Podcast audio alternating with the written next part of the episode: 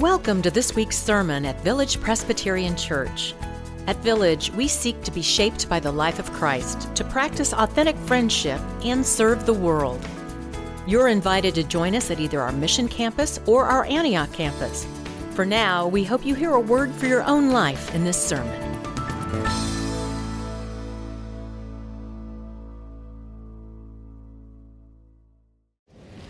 Let us pray for illumination.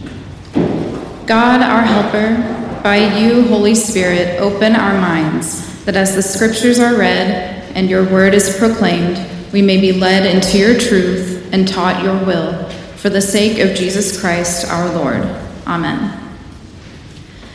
From the 19th chapter of Matthew's Gospel, we read Then someone came to him and said, Teacher, what good deed must I do to have eternal life? And he said to him, why do you ask me about what is good? There is only one who is good. If you wish to enter into life, keep the commandments. He said to him, Which ones?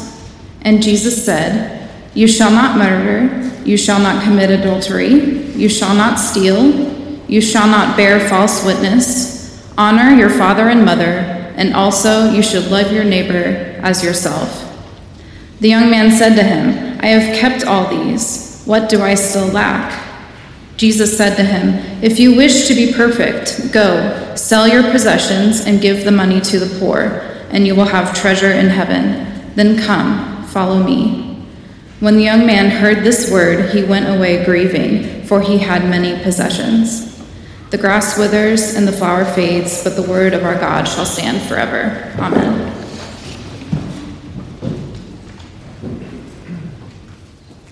Get real. That's what he said to me. This young man, a college student, I was keynoting the Cooperative Baptist Fellowship College Student Conference in Huntsville, Alabama. The Cooperative Baptist Fellowship is made up of Southern Baptist churches, some whom have left the Southern Baptist denomination, others who are trying to be both Cooperative Baptist and Southern Baptist. About 800 college students gathered there at this conference center just outside Huntsville. And this young man came from Auburn College, Auburn University, the Baptist student ministry there. After keynoting twice, uh, I and the other preacher for the weekend, they gathered us in the afternoon on Saturday for a Q&A session. So the two of us got to stand up there, and these college students, those who chose to come, it was optional, got to ask us questions. There were a couple hundred of them that showed up that afternoon. I was surprised. It was a free afternoon, but they still came. And they got to ask us questions. And one of them asked both of us, myself and the woman who was preaching that weekend, doing a marvelous job. They asked us about our faith journeys. And so, in a short time, I began to share how it is that I came to follow Jesus Christ. And as I was telling my story and getting more into it, this young man from the back just blurted out, Do you, do you really believe this stuff? And I looked at him and smiled and said, Actually, yes, with all my heart. I have staked my life upon it. And then he said, Get real. Afterwards, he came up to me, introduced himself. His name is Otis, tall, handsome young man. And he said, I need to apologize, I think. And I said, I'm sorry for what? And he says, All my friends back there think I was being rude to you. And I said, I don't think you were being rude. He goes, Well, I'm glad, because I didn't mean to be rude, sir. I just thought oh my gosh, seriously, you actually believe all this stuff. You've staked your life upon this. And I said, yes, yes, I have. And he said, well, I, I, didn't mean to be rude. I said, I don't think you were being rude, Otis. It's fine. I think you were being the best young adult you could possibly be. And he said, what do you mean by that? And I said, I think you are searching for meaning. I think you're asking what really counts. I think you're trying on different identities. I think you're trying to figure out what's real, what's true. So, whether Otis knew it or not, he was a multi generation descendant of one young man who was wondering the same things. What is true? What is real? What is meaningful? What is life really all about?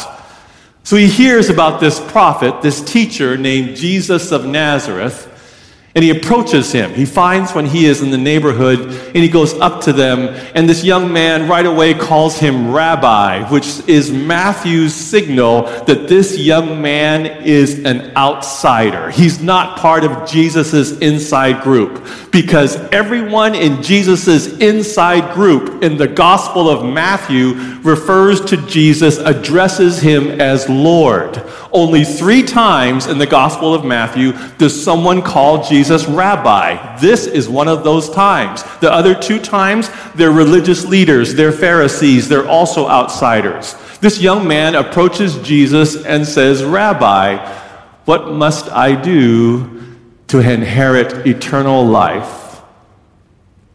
Jesus says back to him, Well, you know, keep the commandments. And he says, Well, which ones? And Jesus says, Do not murder, don't commit adultery, don't steal, don't lie, honor your parents, and treat others the way you would like to be treated.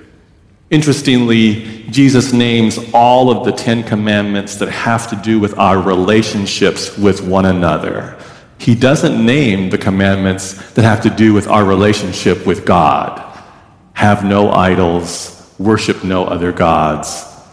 He only names those that have to do with how we love and care for one another. The young man says, I've kept all these. And then Jesus looks at him, knowing who he is, and Jesus says, Well, then go back and give away everything, sell everything that you have, all your possessions, and give that money to the poor, and then come and follow me. And the young man goes away sad, Matthew says, because he had many possessions. Whether Otis knew it or not, he was a long-time descendant of that young man. It's not in Scripture. This is sort of midrash, really. Midrash is this wonderful Hebrew term for imaginings beyond what the Bible tells us. But I prefer to imagine this that yes, the young man was sad, and he went away because he realized he had many things and he loved these things. But the longer he lived in that life, the more he realized that this is not why he was created. And then later on, he would hear word about the teacher, the rabbi he spoke to, this Jesus of Nazareth, who was arrested, tortured, crucified, and some were saying that he rose again from the dead. And I'm believing that that young man, at that point, changed his life, sold all that he had, gave it to the poor, and became a leader in one of the new fledgling communities of people of the way, people who followed this Jesus of Nazareth. It's this search for meaning it's this yearning for what is real, for what is authentic. That is the gift that you young adults, you 20s and 30s, gift to the rest of us. Over and over again, like Otis, you're calling us to get real. What is this life really for? What is true? What is authentic? What is meaningful? So I told you this before that when I was teaching at Columbia Seminary, I was gifted a significant grant to ask the question, to do some research about why so few young adults, persons in their 20s and 30s, are sticking with the Presbyterian Church in particular. These are young adults that we baptized as infants, many of them confirmed as young people, as teenagers, and so few of them are still with us in the Presbyterian Church. I was in Sunnyvale, California having a conversation with 12 young adults, all of whom we baptized, all of whom we confirmed in different parts of the country. They were there now in Silicon Valley. None of them were worshiping on a regular basis in a Presbyterian church or any church. After that dinner and that focus group where I asked my research questions, one of the young men lingered. He came up to me and said, Hey, I just have to ask one question of you. And I said, Sure, please, anything. He said, Well, I've been dating this girl and she's a Methodist. And I said, That's fine. Interracial marriages still work. It's okay. and he said, Well, I, have gone to a couple different churches with her because she wants to still try church. And in both of these churches, this woman's name appears in the bulletin, but she didn't stand up either place. And I don't know how she gets around. I have no idea what he's talking about. And I said, I'm sorry, what? He goes, Seriously, in these churches, these two different churches, this woman's name appeared in both bulletins, but she didn't stand up. And I said, What is her name? And he said, Her name was Gloria Patri. Now, we don't do that here as part of our practice at Village Church, but some of you already know this. A lot of churches around us do. It's Gloria Patri, and I said to him, Oh, so when her name appears, by any chance, did those churches, did they sing something like, Glory be to the Father, and to the Son, and to the Holy Ghost, as it was in the beginning? He said, They both sang that. They both sang that. I said, Yeah, that's actually Latin for glory be to the Father. Gloria Patri is the first line, and that's a response that some churches sing to the word proclaimed or to the, the liturgy or to the sacrament of Lord's Supper, whatever. And then he asked the great question, the classic 20, 30 something question. He looked at me and said, Why? And I took it for a larger question. I said, Well, uh, because we're the church and we're created to praise, and it's glory be to the Father, and we're praising God. And he goes, No, no, I get that. Why Latin? And I said, uh, I, I, I, don't, I don't know. Uh, because it's one of the original languages of the. Yeah, but why Latin now? And I said, uh, and then the only thing that I could say, and I regret this to this day, it was the worst possible response. You can imagine it. It was because we've always done it that way. and he's like, okay. And he walked away. Why? Why, church? Why do we do what we do? Why do we confess sins? Why do we gather together in the first place? Why, why, why do we do these things? And the inadequate answer is because we've always done these things. That's not a substantive response to the profound question of meaning and truth and authenticity so, in that same research project, I will tell you this. I surfaced this idea that authenticity, which is a yearning for a lot of 20, 30 somethings, for all of us, if truth be told, that it has to be real, it has to be authentic. I, I researched and I came up with this idea that there's a quotient, there's a correlation between spontaneity and authenticity. That for a lot of 20, 30 somethings, when something feels more spontaneous, it feels more real, it feels more authentic. And as lovely as our worship bulletins and our liturgy is for we who are Lutherans and Episcopalians and Presbyterians and even our Methodists and Baptist sisters and brothers, going through the same thing over and over again calls into question for some young adults. Not all, but for some of them, are you really meaning this? Is this really real for you? So I was preaching about this and sharing my research with the leadership at Old Stone Presbyterian Church in right downtown Cleveland. And I talked about this relationship between authenticity and spontaneity and how crucial that seems to be for a lot of our young adults. Not all, but for a lot of them in these days. And it was a few weeks later in my office there at Columbia Seminary, I got a copy of the worship bulletin from Old Stone Presbyterian Church. The pastor sent it to me, and he said, Please look and note what I highlighted. And he highlighted a new item that they had just inserted into the worship bulletin. After the proclamation of the word, after the sermon there at Old Stone Church, they put in a moment for spontaneity. and I thought, Oh, Lord Jesus. Only Presbyterians would try schedule spontaneity. So I wrote him back an email. I said, So, so can I ask, like, what, what's happened so far? And he said, So far, we're just sitting there looking around. and I said, Okay, let me know uh, what, what happens with the Spirit in that moment. But I give them props for the effort, right? Because the search is on for what is real, what is meaningful, what is true.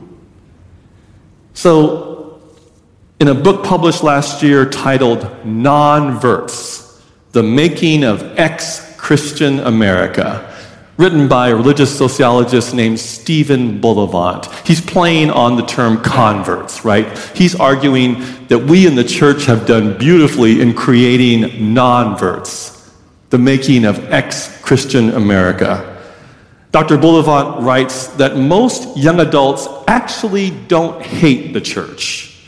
They just don't think we matter. We have no meaning for them. He said they see our form of belief as Christian convenience. He says that we are so careful not to offend anyone that because of our very blandness, we have become an affront to young adults in America. He goes on, in the eyes of many American young adults, mainline Christianity has come to stand for nothing at all, aside from some vague, albeit nice, pieties like peace and justice and inclusiveness. He says, You have become the church of the bland.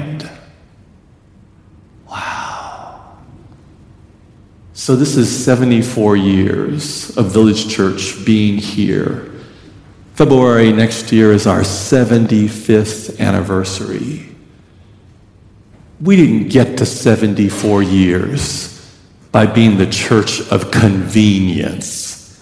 We didn't get to 74 years by being a QuikTrip church.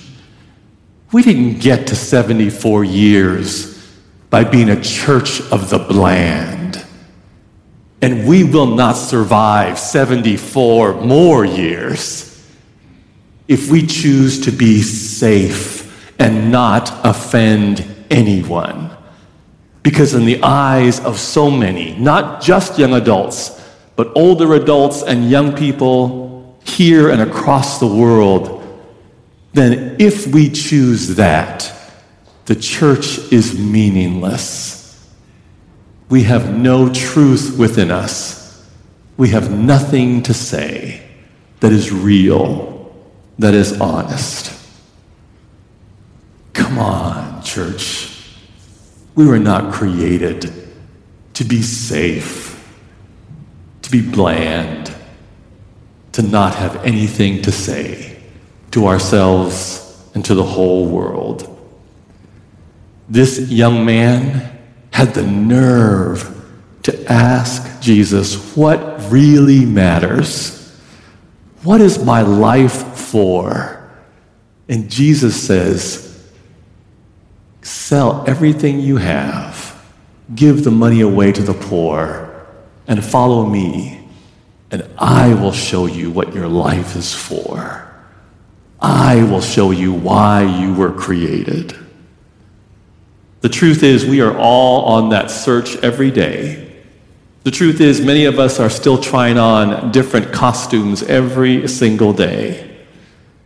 So, tomorrow night, your session the highest elected officers, the ones who you've chosen to guide us, they'll be gathering at Village on Antioch and they'll be asking that question What were we created for?